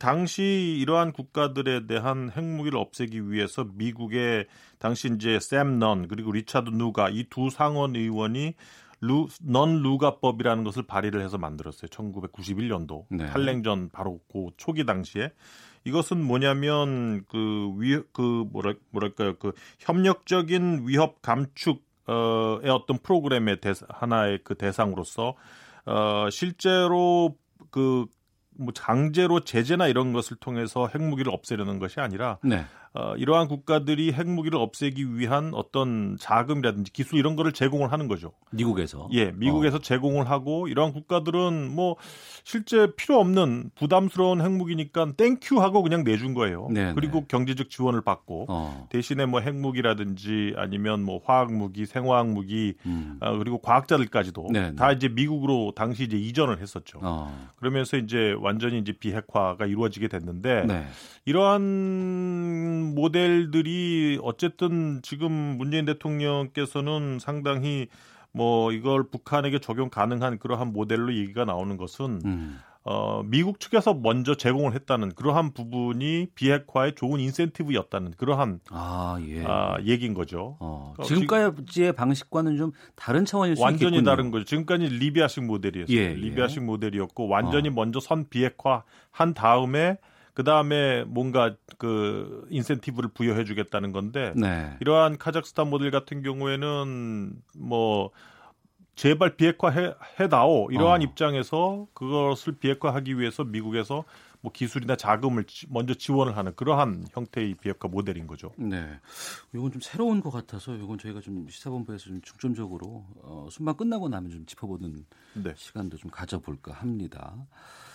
자, 이제는 좀 북러 정상회담 얘기를 해 보겠습니다. 오늘 오후쯤 되면 러시아 쪽에서 아마 순방이라든가 여러 가지 일정 같은 것들이 좀 나오지 않을까 싶은데, 어, 지금 전망으로는 오는 수요일입니다. 내일 모레 24일 김정은 위원장이 러시아 블라디보스토크에 도착해서 푸틴 대통령과 만찬 가지고 25일 정상회담 하지 않을까 이렇게 보는데 이 북러 간의 정상회담은 어떤 의미가 있다고 보세요? 어, 뭐 가장 중요한 것은 이제 비핵화 문제죠. 제재 문제죠. 네. 물론 그 이번에 러시아 쪽에서 공식적으로 발표한 이 북러 정상회담의 의제는 양자 관계, 비핵화 문제, 지역 문제다 이렇게 얘기를 했는데 아, 아무래도 이제 한반도 문제가 가장 핵심일 것 같아요. 음. 러시아 입장에서도 지금까지는 한반도 문제에서 상당히 이제 소외될 수밖에 없었거든요. 그랬죠. 예, 계속 뭐 한반도 비핵화 문제에 대해서 자국의 입장을 얘기를 했지만 음. 어쨌든 중국보다는 러시아가 한반도 문제에 있어서 그래도 덜 직접적인 이해 당사국이고 예. 어, 안보 문제보다는 오히려 경제 문제 예를 들어서 남북러 어, 철도 문제라든지 아니면은 뭐 석탄 아, 이러한 것들을 통해서 자국이 경제적인 이득을 꾀하려고 하는 게 지금까지 전통적인 러시아의 대한반도 정책의 중심에 서 있었는데 네. 아마 그런 것들을 뭔가 한반도에서 얻으려고 할 것이고 뭐 가장 중요한 거는 이번에 김정은 위원장이 결국은 경제 문제 때문에 러시아를 방문한 걸로 보입니다. 네. 아, 중국 측에서는 어쨌든 뭐 미국의 어떤 압박의 가장 중심에 서 있는 게 중국이기 때문에 음. 중국은 음. 쉽게 움직일 수가 없거든요. 네. 어, 그래서 이번에는 러시아 쪽으로 좀 틀어서 어, 올해 말까지 지금 러시아에 나가 있는 북한의 노동자들이 북한으로 돌아오게 돼 있어요. 유엔 아. 안보리 제재 결의안에 따르면. 아 그래요? 네. 예. 그러니까 좀 그거를 연장을 해달라는 거죠. 어. 근데 그, 게 러시아와의 그 서로 약속으로 가능합니까? 그러니까 러시아가 이거는 유엔 안보리 제재 유엔 안보리에 가서 풀어야 되는 문제예요. 러시아가 요청을 하거나 예, 예, 예. 해달라고. 이 부분에 대한 유엔 음. 안보리 제재 문제를 좀 풀어달라. 네. 연장을 해달라. 음. 그런 이거는 뭐그 그 노동자들의 어떤 민생과도 관련된 문제다 이렇게 아마 주장을 할 수가 있겠죠. 네. 뭐 그래서 그런 노동자 문제 그래서 그런 부분들이 어떻게 풀릴지는 모르겠어요. 근데 뭐 지금까지 뭐 미국에서 나오는 보도나 이런 걸 보면은 그렇게 큰 뭐 결과는 기대하기 어렵다는 게 입장인데 음. 글쎄 뭐 김정은 위원장이 어떤 묘수를 가지고 푸틴 대통령 설득할지 한번 지켜봐야 될 것 같습니다. 미국 쪽에서는 이 만남이 좀 껄끄럽지 않을까요? 그러니까 비건 대표가 먼저 갔죠. 러시아를 예, 먼저 갔습니다. 가서 어. 이제 러시아 측에게 확실하게 얘기를 했을 거예요. 한반도 음. 비핵화를 위해서 네. 유엔과 네. 국제 사회의 어떤 대북 제재에 빈틈이 없도록 공조를 하라는 메시지를 러시아 측에 전달을 했을 그 것이고. 그 얘기는 우리와 상의 없이 함부로 나서지 마 이런 거 아닐까요? 그렇죠. 그러면? 함부로 어. 나서지 말라는 거죠. 예, 예. 지금 트럼프 대통령이 러시아에 대한 또 엄청난 압박을 계속 하고 있지 않습니까? 뭐 어. 핵무기 문제 그리고 핵 어, 현대화 문제라든지 또 INF에서도 계속 탈퇴를 하겠다는 입장을 보였고 트럼프 대통령이 여기저기에다가 압박 많이 넣네요 보니까. 그러니까 이제 트럼프 대통령의 그 약간 레이, 레이건을 좀 숭상하는 사람인데 네. 뭐 대외 정책의 표도 힘을 통한 외교, 힘을 통한 어떤 어 그런 어, 정책이란 말이에요. 그렇기 음. 때문에 힘을 통한 협상. 어 그래서 자국 트럼프 대통령은 제가 보기에 자기가 가지고 있는 그리고 미국이 가지고 있는 힘이라는 자산을 상당히 효율적으로 잘 사용하는 사람인 것 같아요. 네. 그래도 러시아 쪽하고는 좀 그렇지 않았을까 싶은데. 글쎄요, 뭐 어떤 입장을 표했을지 모르겠어요. 근데 뭐 예, 뮬러 예. 특검 결과 나온 거 보면은 뭐 대선 개입에 대한 법적인 어떤 증거가 나오지 않았기 때문에 음. 뭐 어떻게 말씀을 드려야 될지 모르겠지만 그래도 뭐 지금까지 러시아에 대한 어떤 뭐 정책이 진행되는 것을 보면 상당히 수사적인 측면이 많고 오히려 러시아와의 관계를 이용해서 중국을 압박하는 쪽으로 정책이 올라가는 성향이 상당히 있기 때문에 네. 뭐 트럼프 대통령의 압박의 주요 대상은 러시아는 아닌 것 같다. 음. 중국인 것 같다. 이렇게 말씀을 드립니다. 네. 마지막으로 좀 여쭙겠습니다. 그 오는 토요일 4월 27일이 남북 정상회담 1주년이 되는 시기예요. 4차 남북 정상회담 추진을 지금 공식하고 있는 상황인데 어떻게 전망하십니까? 어, 저는 시진핑의 방북까지 좀 봐야 될 것 같아요. 아. 네. 시진핑이 방북을 한다는 거는 뭔가 실질적인 북중 간의 어떤 뭐 교류라든지 어떤 정상회담의 결과가 있다는 걸 의미하거든요. 예. 아무런 결과 없이 시진핑이 북한을 갈 이유가 없죠. 음. 간다면 트럼프 눈에는 상당히 기분이 나쁜 어 그렇게 얘기를 했는데 왜 북한 가서 김정은을 만나지? 또 중국 책임론을 들고 일어날 수 있기 때문에 네. 만약 시진핑이 평양을 간다면 그거는 시진핑으로서는 뭔가 정책적인 새로운 뭔가 있는 거예요 한반도 정책에 있어서. 어. 그래서 거기에서 어떤 결과가 나오는지 물론 네, 이번에 네. 북로 정상회담도 그렇고 음. 거기에서 어떤 결과가 나오는지를 일단 두고 봐야 될 것 같고 네. 만약 특별한 결과가 없으면은 북한 입장에서는 대미 전략에 있어서 좀 더 적극적으로 갈 가능성이 높다. 음. 그러면 그걸 만들어내기 위해서는 남북 정상회담이 가능하겠죠. 네. 하지만 이제 시진핑의 방북을 먼저 두고 봐야 될 것 같아요. 음. 이제 앞으로 이번 주 이제 북러 정상회담 그리고 말씀하신 것처럼 북중 간의 정상회담이 있을 수도 있을 것 같고 또 한중 간에 또 미중 간에 또 남북 정상회담 끝으로는 이제 북미 간의 정상회담까지. 참 이슈가 많은 그런 외교가인 듯합니다. 앞으로도 좀 여기에 대해서 많은 좀 의견 좀 주시길 부탁드립니다. 네, 감사합니다. 자, 국립외교원 김현욱 교수와 함께했습니다. 오늘 말씀 고맙습니다. 네, 감사합니다.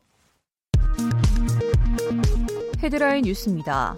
여야 5당 원내대표들은 오늘 문희상 국회의장 주재로 만나 4월 임시국회의 정상화 방안을 논의했으나 합의에는 실패했습니다. 민감용 경찰청장이 진주 살인사건과 관련해 현장 대응에 문제가 없었는지 진상조사해 합당한 조치를 취하겠다고 밝혔습니다.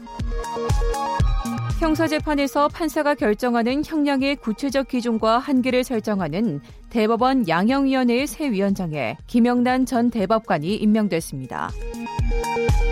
25일부터 만 6세 미만의 모든 아동은 월 10만 원의 아동수당을, 소득 하위 20% 노인은 월 최대 30만 원의 기초연금을 받습니다. 청년 추가 고용 장려금과 청년 내일 체험 공제 등 일자리 정책이 효과를 내면서 청년 고용 지표가 개선되고 있다고 고용노동부가 밝혔습니다. 지금까지 헤드라인 뉴스 정한나였습니다. 이어서 기상청의 송소진 씨 연결합니다. 미세먼지와 날씨 정보입니다. 지금 대부분 지방에서 먼지 농도가 보통으로 나타나고 있지만 대기가 정체돼 있는 서울 경기와 충북 지역은 나쁨의 기준인 35 마이크로그램을 조금 웃돌아 40 마이크로그램 안팎을 보이고 있습니다. 오늘 수도권과 충청도를 중심으로 먼지 농도가 나쁨이 예상되고요. 그 밖의 지방은 보통 단계를 보이겠는데요. 다만 어제와 그제 발언한 황사가 지금 우리나라 높은 상공을 통과하고 있어 그중 일부가 떨어져 이어져 영향을 줄 가능성이 있는 상태입니다. 한편 오늘 전국이 대체로 맑은 가운데 서쪽 지역은 때이른 초여름 더위가 나타나겠습니다. 동풍이 태백산맥을 넘으면서 고온 건조해져 서울과 대전은 낮 기온이 28도, 광주 27도까지 오르겠고요. 동쪽 지방은 강릉 18도, 부산 20도 등에 머물겠습니다. 이 고온 현상은 내일과 모레 사이 전국에 비가 내리면서 누그러질 전망입니다. 현재 서울의 기온은 25.1도입니다. 미세먼지와 날씨 정보 정보였습니다. 이어서 이 시각 교통 상황을 KBS 교통정보센터 공인혜 씨가 전해드립니다. 네, 이 시각 교통정보입니다. 서울 외곽순환고속도로 판교에서 일산 방향 평촌 부근 사고는 벌써 2시간째 처리 중입니다. 평촌 부근에서 화물차 관련 추돌 후 싣고 있던 화물이 도로 위로 쏟아지면서 사고 처리에 이렇게 시간이 걸리고 있는데요. 현재도 2, 3, 4차로가 막혀 있고 평촌 부근 1km가 넘는 구간에서 정체가 매우 심합니다. 경부고속도로 부산 쪽은 동탄 봉이점 부근 2차로에서 승용차 관련 사고가 발생해 2km 구간이 밀리고 있고요. 서해안고속도로는 서울 방향 서산 부근입니다. 2차로와 갓길에서 화물차 관련 사고를 처리하고 있어 서산 나드목 부근부터 3km 구간 심한 정체입니다. 한편 영동고속도로 강릉 쪽으로 새말 부근 두 개 차로를 막고 작업 중이라 2km 구간 지나기 어렵고요. 중부 내륙고속도로 창원 방향은 감곡에서 충주 분기점 쪽으로 3km 구간에서 작업 여파를 받고 있습니다. KBS 교통정보센터였습니다.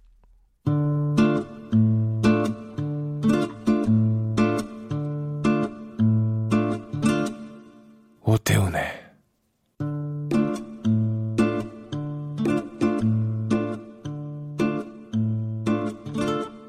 시사본부. 네, 1시 26분 지나고 있습니다.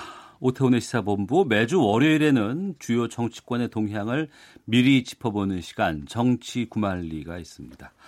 정치 구말리 오늘은 바른미래당의 이상돈 의원과 함께하겠습니다.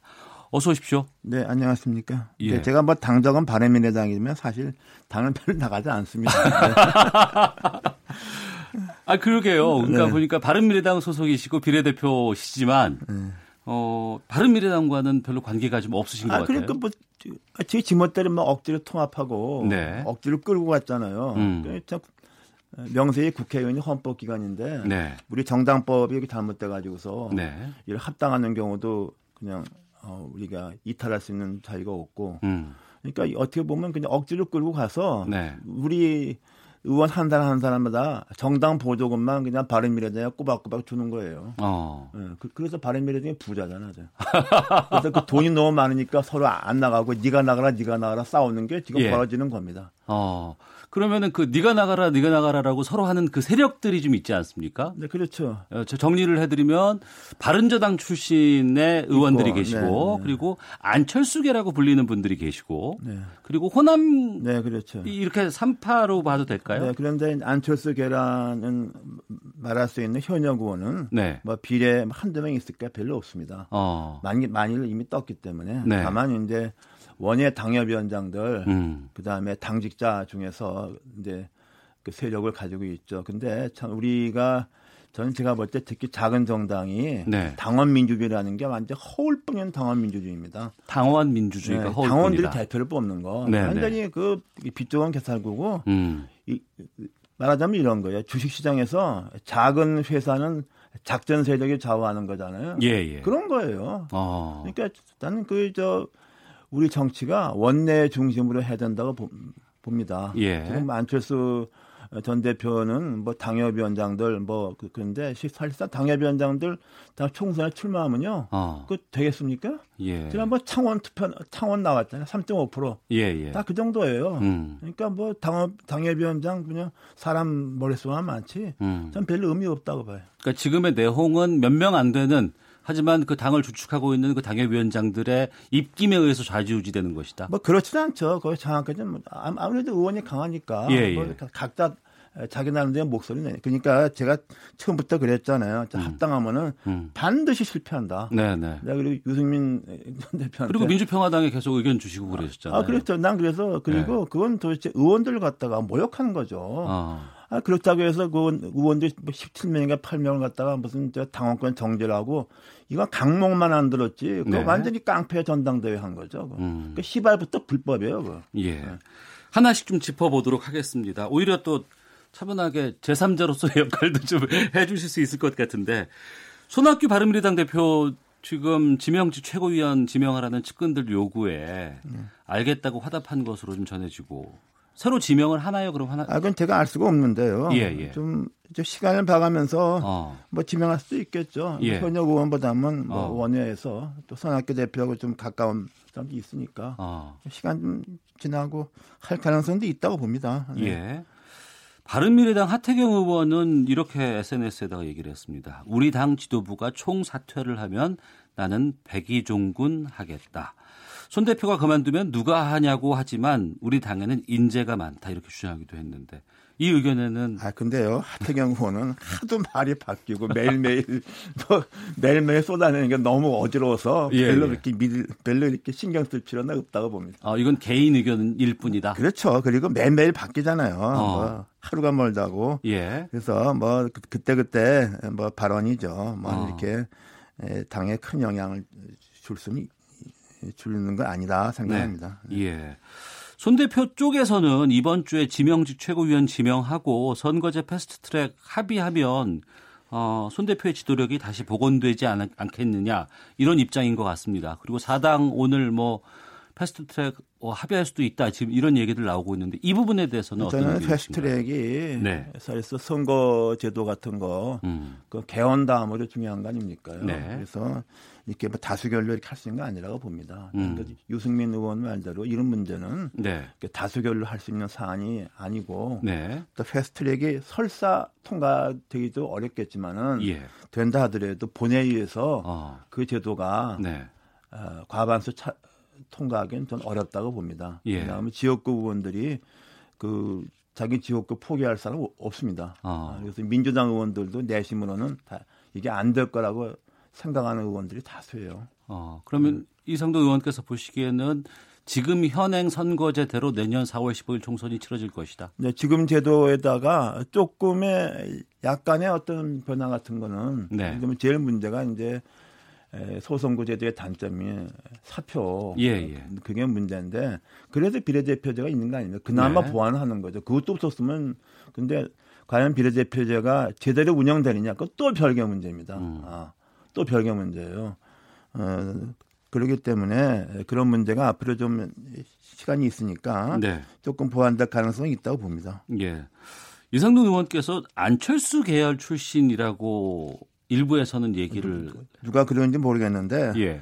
그 안철수 계장이 있습니까? 다 붕괴된 지 오래됐는데 무슨 계열이에요. 그 웃기는 얘기 하지 맙시다. 예.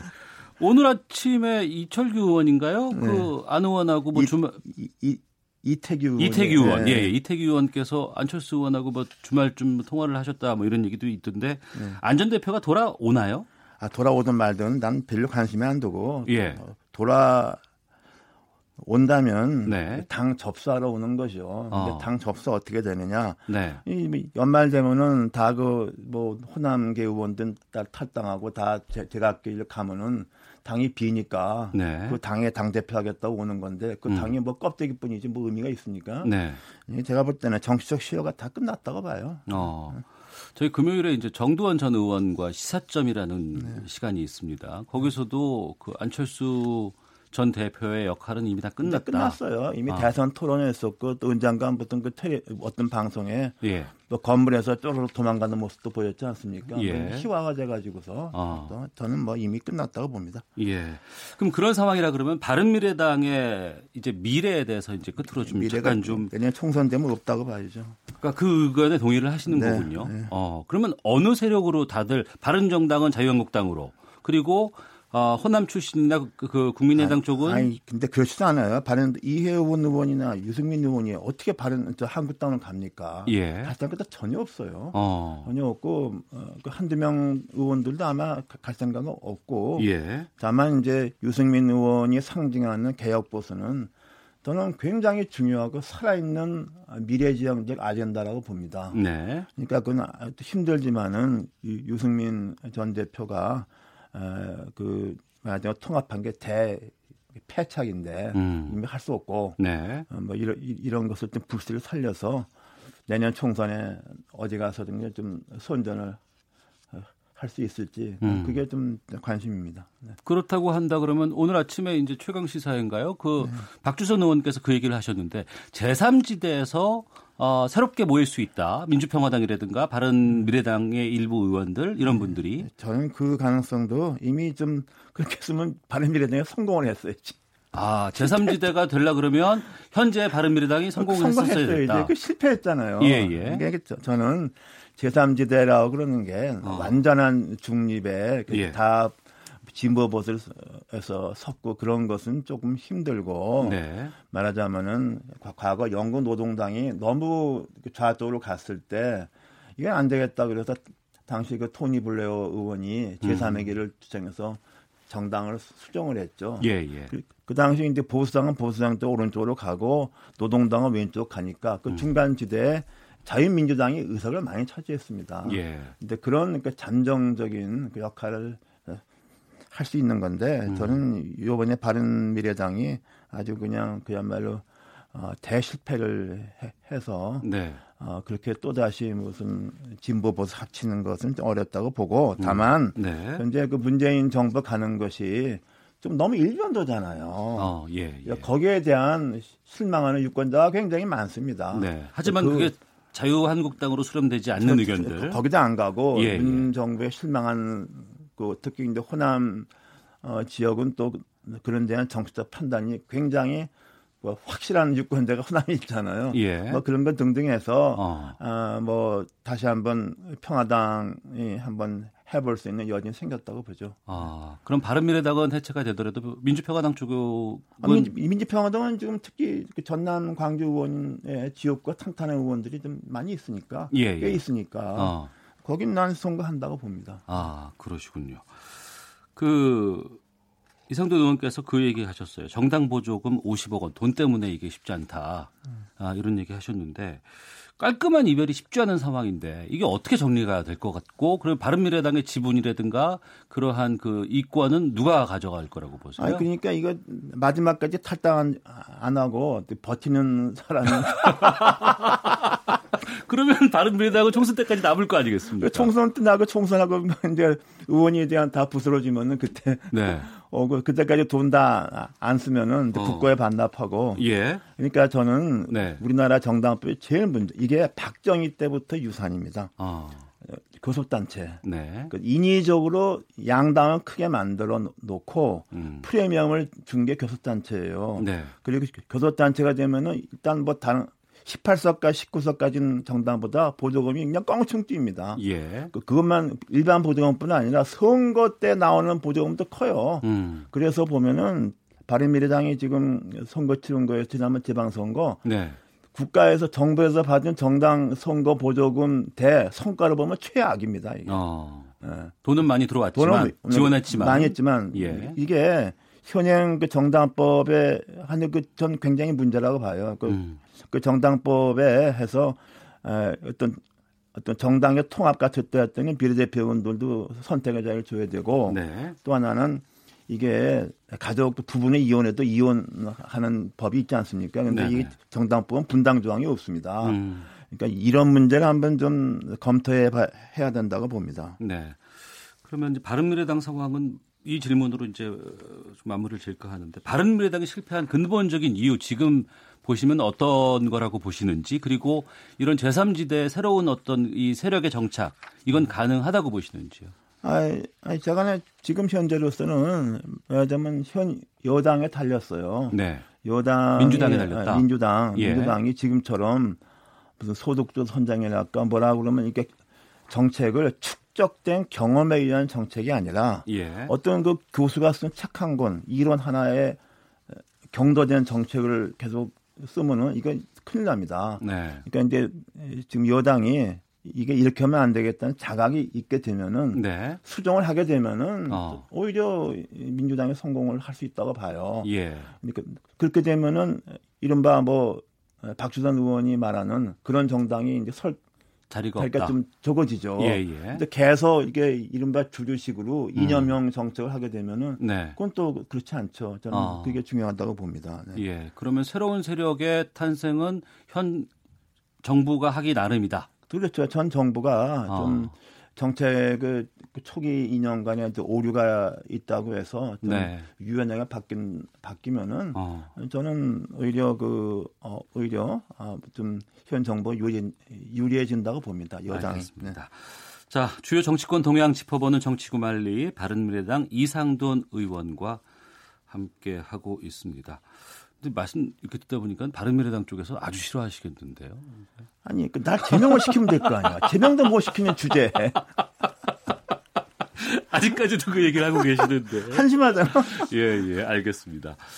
정치 현안 좀 짚어보겠습니다. 자유한국당이 어, 문형배 이미선 헌법재판관 임명에 반대하는 장외 투쟁 중입니다. 여기서 황교안 대표가 한 발언을 두고 청와대가 막말이라며 반발을 했습니다. 바로 문재인 대통령이 김정은의 대변인이다 이런 발언인데 지난번에는 그 외신을 인용했다라고 했다가 이번에는 그냥 아예 장외투쟁에서 강도 높은 발언이 나와 버렸습니다. 네. 어떻게 들으셨는지요? 저는요, 그 야, 제1야당의 당대표가 네. 대중 집회를 나가서 마이크 잡은 게 정말 오래 있는 겁니다. 그러네요. 어, 그게 네. 기억해 보면은 87년 개원 전에 김대중, 김영삼 네, 두 네. 거목이 네, 이 여의도에서 직선 예. 민주 직선제 민주주의 음. 그때 이후 처음이에요. 예. 그리고 좀 비슷한 것 같으면 박근혜 전 대통령이 당 대표할 때 네. 사학법 개정을 반대해서 노무현 전 대통령 때 노무현 정권 때 예, 했는데 예. 그것은 어디까지 사학법이나 국한된 이슈에 대해서였어요. 예, 예, 그리고 노무현 정권 때도 예비역 뭐 대령도 예비역들 시청 앞에서 시위 집회 많이 했거든요. 예. 그때 한나라당 의원들이나 뭐 당 지도부 등등이 이따금 나와서 예. 뭐 격려하고 힘들어주기는 그랬었지. 음. 당이 총동원을 해서 제1야당 대표가, 대표가 마이크를 듣고서 예. 뭐현 대통령이 김정은의 뭐 대변인이다. 예. 이거 완전히 완전히 이건 뭐 그 국적이잖아요. 국가의 적이라는 음. 선포한 거잖아요. 예, 예. 나는 이게 황교안 대표가 굉장히 굉장히 좀 오버했다고 봅니다. 음. 실책을 했다고 봐요. 예. 이렇게 되면은 어떻게 지금 여당 민주당에서도 음. 황교안 대표가 이끄는 한국당을 국회에서 무슨 협상을 하고 무슨 회의를 합니까? 네. 그리고 황교안 대표 입장에서도 여당하고 아무것도 하면 안 되는 거잖아요. 이거, 음. 이거 완전히 척결돼야 되는 대상이 돼버렸잖아요. 네, 네. 또한 현실적으로 그러면은 이게 지금 이런 태극기 집회가 박근혜 대통령을 탄핵시킬 정도의 그 아젠다가 또 동력이 되느냐? 그게 안 되잖아요. 예, 예. 탄핵 200석이 어떻게 한국 땅에 서 있습니까? 음. 그래서 이게 좀 이게 뭐를 무슨 판단해서 이런 집회를 했는지 이 집회의 어떤 파급을 갖다가 제대로 이해했겠느냐. 네. 저는 그래서 역시 그, 그 정치적 내공이 좀 부족해서 음. 이런 패착을 뒀다고 봅니다. 네, 패착이라고 말씀을 하시는데 네.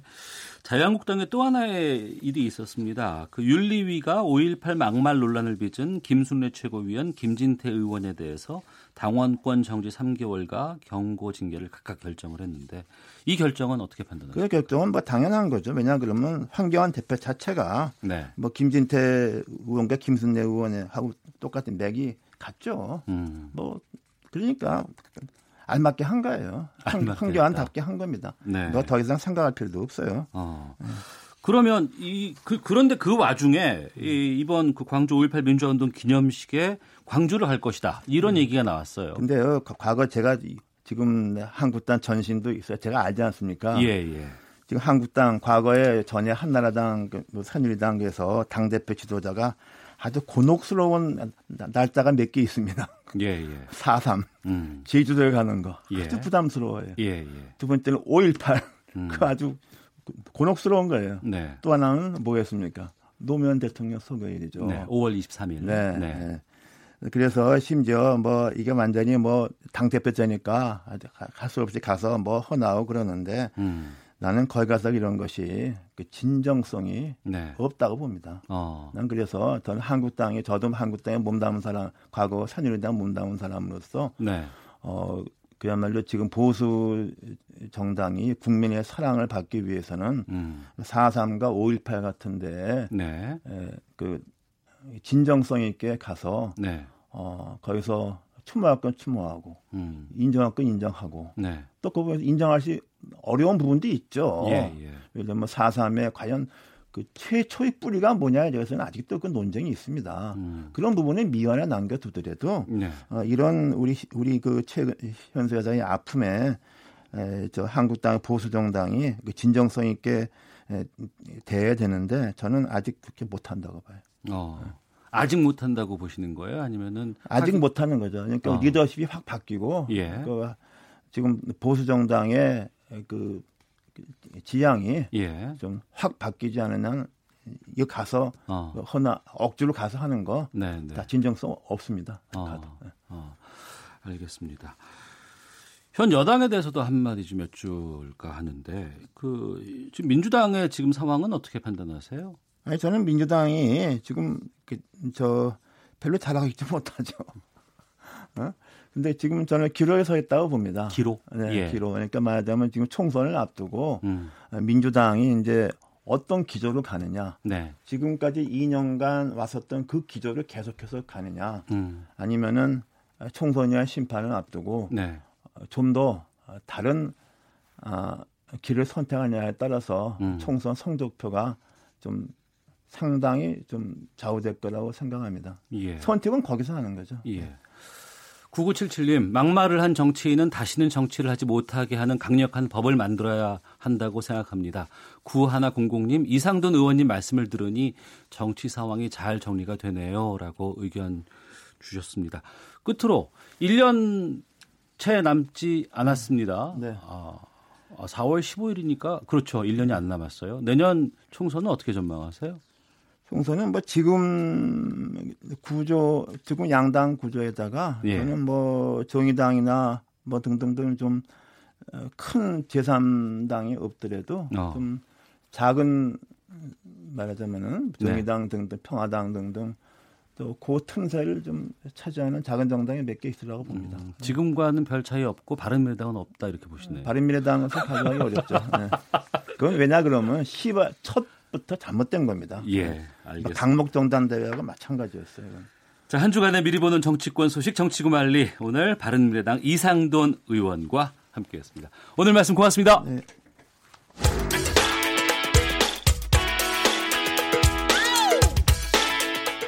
오태훈의 시사본부는 여러분의 소중한 의견을 기다립니다.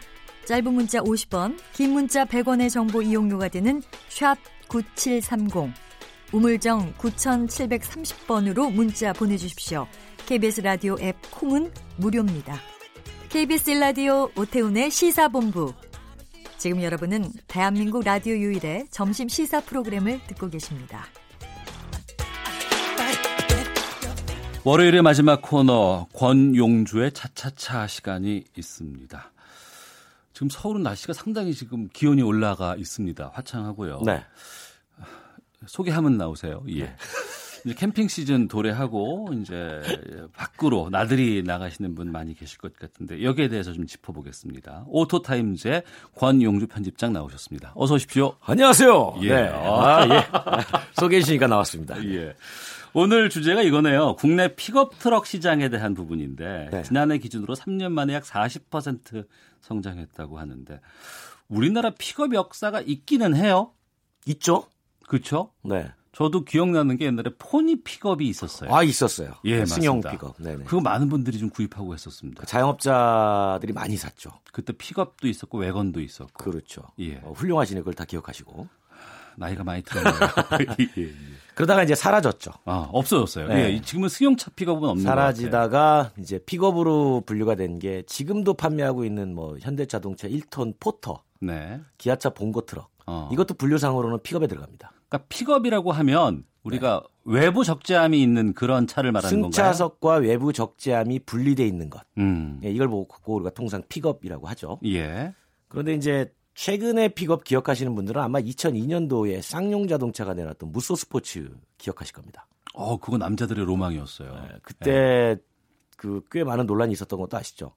처음에 분명히 당시의 건설교통부는 네. 이거 화물차입니다. 예. 해서 화물차로 형식 승인을 받았는데 음. 막상 판매되고 보니까 국세청이 예. 이건 승용이네. 어. 그래서 승용 세금을 부과하게 되죠. 예, 예. 처음에 샀던 94명은 어. 세금을 승용으로 내게 됩니다. 예. 그래서 자동차 회사가 그걸 어, 다시 보전을 해준. 어. 그러고 나서 다시 적재함을 넓혀서 나왔던 아픔도 있었죠. 네, 그러니까 어, 승용으로서의 가치도 있고 적재를 할 수 있는 그 효과도 누릴 수 있는 게 바로 픽업의 매력이 아닐까 싶은데. 네, 그러다 보니까 최근에 캠핑 다니시는 분들이 많잖아요. 예, 예. 캠핑 다니시는 분들이 상당히 어. 많이 선호를 하죠. 어. 이게 또 화물차로 더 분류가 돼서 세금도 많이 싸죠. 28,500원입니다. 1년에? 네. 아, 그렇게 싸요? 네. 몰랐죠. 어, 그래요? 갑자기 갑자기 어. 표정이 달라지시네요. 네.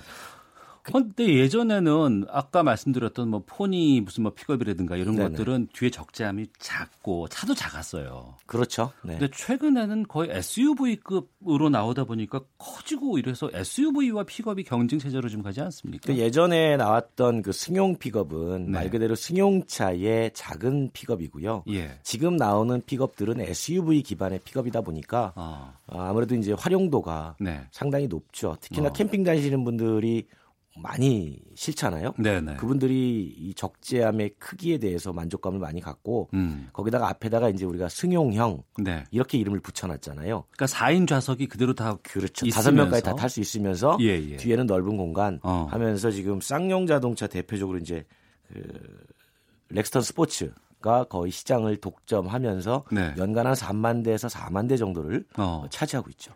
그러니까 쌍용에서 만든 차만 지금 나와 있는 건데 여기에 그럼 경쟁으로 어떤 차들이 더 생산된다는 거예요? 국내에서 당장 생산되는 것보다 네. 어, 지금 해외에서 수입해 오는 분들이 꽤 많습니다.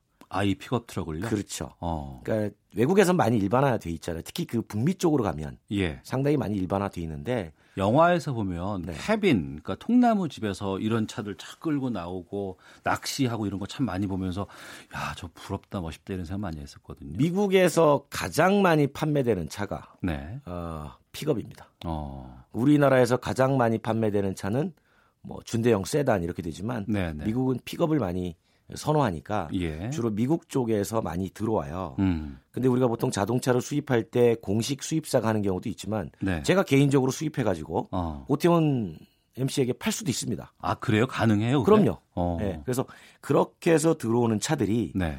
어, 보통 1년에 한 400대에서 500대 정도 수준이었는데 네. 그게 거의 1000대 가까이 육박할 정도로 어. 많이 늘었고 종류도 뭐 예전에는 포드의 F 시리즈만 가지고 들어오다가 네. 지금은 뭐 닷지도 갖고 들어오고 어. 뭐 이것저것 도요타 제품도 갖고 들어오고 예. 그런 병행 수입 차들이 많이 늘어났다는 겁니다. 그러니까 공식 수입 말고도 흔히 말하는 병행 수입을 할 수 그렇죠. 있는 거군요. 네네. 특히 픽업 트럭에 대해서는 수요가 있기 때문에 그렇게 그, 그 병행 수입을 한다고 봐도 되지 않을까요? 그렇죠. 그러다 보니까 이제 공식 수입사 입장에서 보면 네. 야 이게 좀 시장이 커지네. 음. 어, 직접 한번 갖고 와 볼까? 네. 이제 그런 생각을 하게 되죠. 어. 그래서 이제 쉐보레가 이번에 모터쇼에 공개를 했어요. 아 그래요? 예, 그 어. 콜로라도 픽업이라는 차를 그 유명한 차 아니에요? 그거? 유명하죠. 예, 예. 그걸 직접 수입해서 가져오겠다. 어. 미국에서 만든 차인데 어, 수입해서 팔 수 있고 예. 전국에 서비스 센터가 있으니까 어. 어, 완벽한 서비스로 어, 조금 비싸게 받더라도 네. 어, 판매를 하겠다라고 선언을 한 상태죠. 어. 이게 캠핑 수요가 많이 있다 보면 이제 여러 가지 캠핑 장비들이 늘게 되고 네. 그리고 또 이걸 하다 보면은 어 이왕 갈 거 좀 캠핑카 쪽으로 가겠다고 하시는 분들이 많이 계시는데 이 캠핑카 좋아하시는 분들은 이 픽업 트럭이 우리나라에 와서 정착을 한다 그러면은 굳이 캠핑카까지 안 가더라도 이걸로 만족할 수 있는 분들이 꽤 계실 것 같아요. 그럼요. 그러니까 SUV를 선택하시는 분들이 여러 가지 용도를 가지고 선택하는 경우도 있지만 네. 보통 캠핑하시는 분들이 바꾸는 경우가 꽤 많이 있어요. 음. 그러니까 원래 가지고 있던 중형 세단 가지고 타 갔더니 네. 어, 너무 공간이 부족해서 음. 이제 차를 하나씩 바꾸다 보니 이제 SUV 넘어갔다가 네네. 네. 이것도 좀 작다.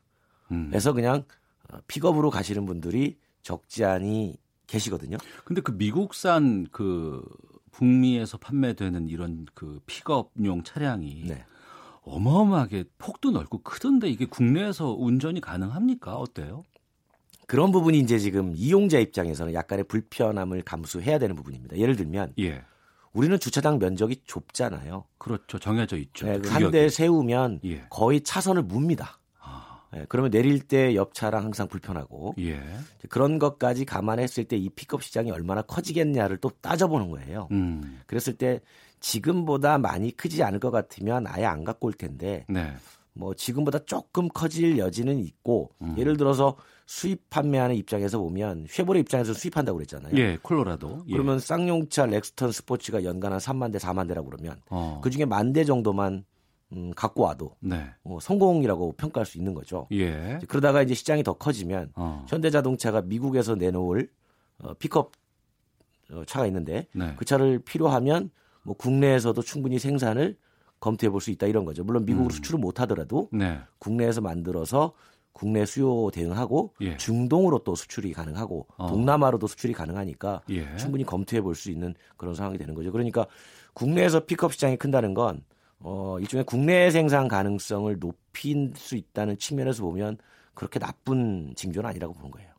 이 픽업 차량이 이, 어, 이전에 그 한미 FTA 관련해서 한번 이게 예, 예. 좀 특혜 쪽으로 그렇죠. 우리가 풀어준 적이 있었지 않았습니까? 여기서 만들어서 미국 수출 못합니다. 아. 예, 그렇기 때문에 미국에서 만드는 건 네. 미국에서 쓰고 예. 미국에서 만든다고 한국에서 안 만들 수는 없잖아요. 또 음. 만들면 만들 수 있는 거죠. 네. 만들었을 때 대신 미국만 안 보내고 음. 국내 수요 대응하고 동남아 쪽에 또 픽업 수요가 어마어마하거든요. 동남아 쪽. 네. 그러네요. 그, 예. 그쪽에다 수출하고 중동도 많이 씁니다. 어. 그러니까 중동에다 충분히 대응하고 네. 충분히 그럴 수 있어서 어, 아마 국내 생산 가능성도 현대차가 일부 배제는 하지 않고 있을 겁니다. 네. 근데 이제 소비적인 측면으로 본다 그러면 시장으로 봤을 때 앞서서 뭐 3, 4만 대 정도라고 하는데 네. 이게 대형 SUV도 요즘 신차들이 참 많이 나오고 그렇죠. 주력 상품인데 네. 그것과 경쟁 체제가 붙어버리면은 서로 좀 이렇게 그 부분에서 붙지 않을까 싶어요. 자동차 전문가 다 되신 것 같아요. 아 그래요? 네. 어. 어, 충분히 뭐 생각해 볼 수 있는 거죠. 그러니까 예. 어차피 뒤에 사물 적재함이 네. 오픈돼 있는 것보다 어. 막혀 있는 게 좋, 좋잖아요. 오픈되어 있는 걸 막기도 하잖아요. 그렇죠. 예, 예. 그렇기 때문에 대형 SUV가 3열의 공간이 어. 충분히 나온다고 하면 예. 어, 굳이 픽업을 사야 되느냐라고 생각할 수도 있어서 어. 어 대형 SUV 시장이 커지면 픽업 시장은 줄어들 것이다. 네. 그렇게 되면 굳이 뭐 국내에서 픽업 가지고 어, 새로운 제품을 투입해 볼까 음. 아니면 만들어 볼까 이런 고민은 하지 않아도 될 것이다라는 음, 시각도 분명히 존재합니다. 음, 네. 하지만 또 요즘 젊은 세대 같은 경우에는 워낙에 나만의 차, 좀 희한한 차, 아니면 남들이 잘 타지 않는 차를 갖고 싶다라는 부분들도 있어 거기에 어필할 수 있는 부분도 있을 것 같아요. 그것도 있고 요즘에 레저가 워낙 활성화돼 있잖아요. 예, 예. 뭐 낚시 인구만 뭐 몇백만 이렇게 얘기하지 않습니까? 어. 그런 것들에 대해서 약간 수요를 좀 기대해 볼 수 있는 네. 그런 측면이 없잖아 있는 거죠. 어. 그래서 말씀하신 것처럼 워너비 자동차. 예, 예. 내 차로 내가 좀 꾸미고 싶다. 어. 그런 분들이 좀 많이 찾는 것 같아요. 근데 다른 건 몰라도 저는 세금 부분이 확 땡기는데. 어, 그러니까 말이죠. 오늘 저 제가 감기 들었다고 예. 말씀을 저보다 많이 하신 것 같아요.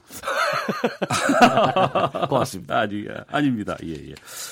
현재 전망은 지금 어느 정도로 보시는 거예요? 이게 지금 우리나라에 정착될 수 있는 부분들 아니면은 좀 대 규모로 이게 생산이 가능할 상황까지 온다 그러면 어느 정도가 그럴까요? 실제로 국내 생산까지 가려면 연간 수요가 한 6만 대에서 7만 대까지는 가야 돼요. 생산으로 가기 네, 위해서. 근데 지금 이제 쌍용 자동차 렉스턴 픽업급이 지금 보면 한 3만 대에서 많이 하면 4만 대 정도 하기 때문에 음. 이 수요가 크게 늘어나지는 않겠으나 하지만 이 시장을 누군가에게 독점으로 놔두지는 않겠다라는 게 또 경쟁사들의 생각인 거죠. 알겠습니다. 국내 픽업 트럭 시장에 대해서 살펴봤습니다. 권용주의 차차차 오토타임스 권용주 편집장과 함께했습니다. 감기 나으세요? 고맙습니다. 예.